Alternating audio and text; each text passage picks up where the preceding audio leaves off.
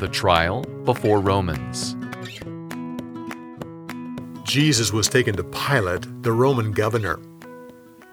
Pilate asked the religious leaders, What is this man guilty of?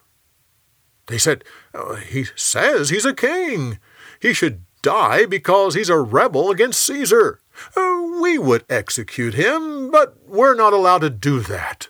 Therefore, we've brought him to you. Pilate turned to Jesus.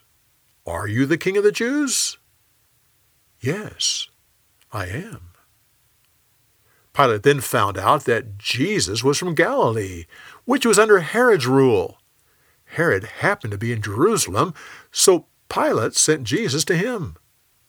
Herod was glad because he wanted to see some miracles. But Jesus wouldn't even talk to him. Finally, Herod and his guards mocked Jesus by putting kingly robes on him and sent him back to Pilate. The Jewish leaders accused Jesus of many crimes, but he stood there and didn't defend himself. Pilate said, Don't you hear what they're saying? What's your defense?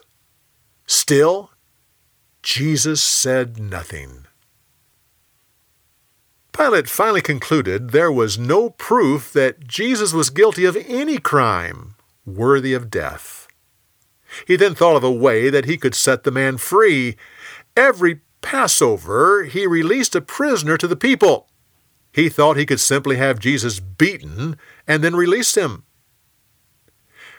Pilate was about to present this idea to the people when his wife sent him a message. Ah, I've had nightmares about the man you have on trial. Don't do anything to him.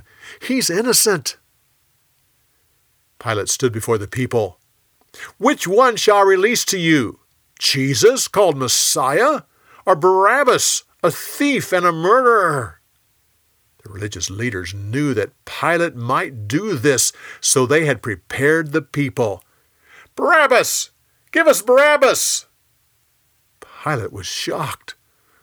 What should I do with Jesus, who is called Christ? Crucify him!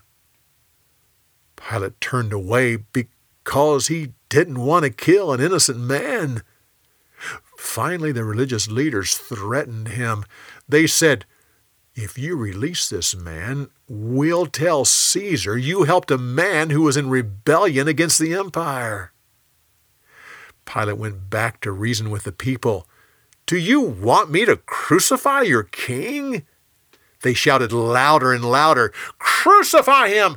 Crucify him! We have no king but Caesar! Pilate realized the people were on the verge of a riot.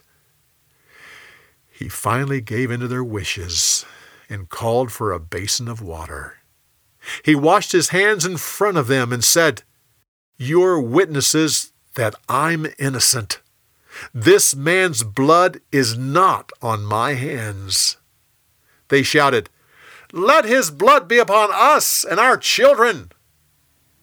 With that, Pilate had Jesus whipped and then handed him over to the guards to be crucified. For more, go to BibleTelling.org.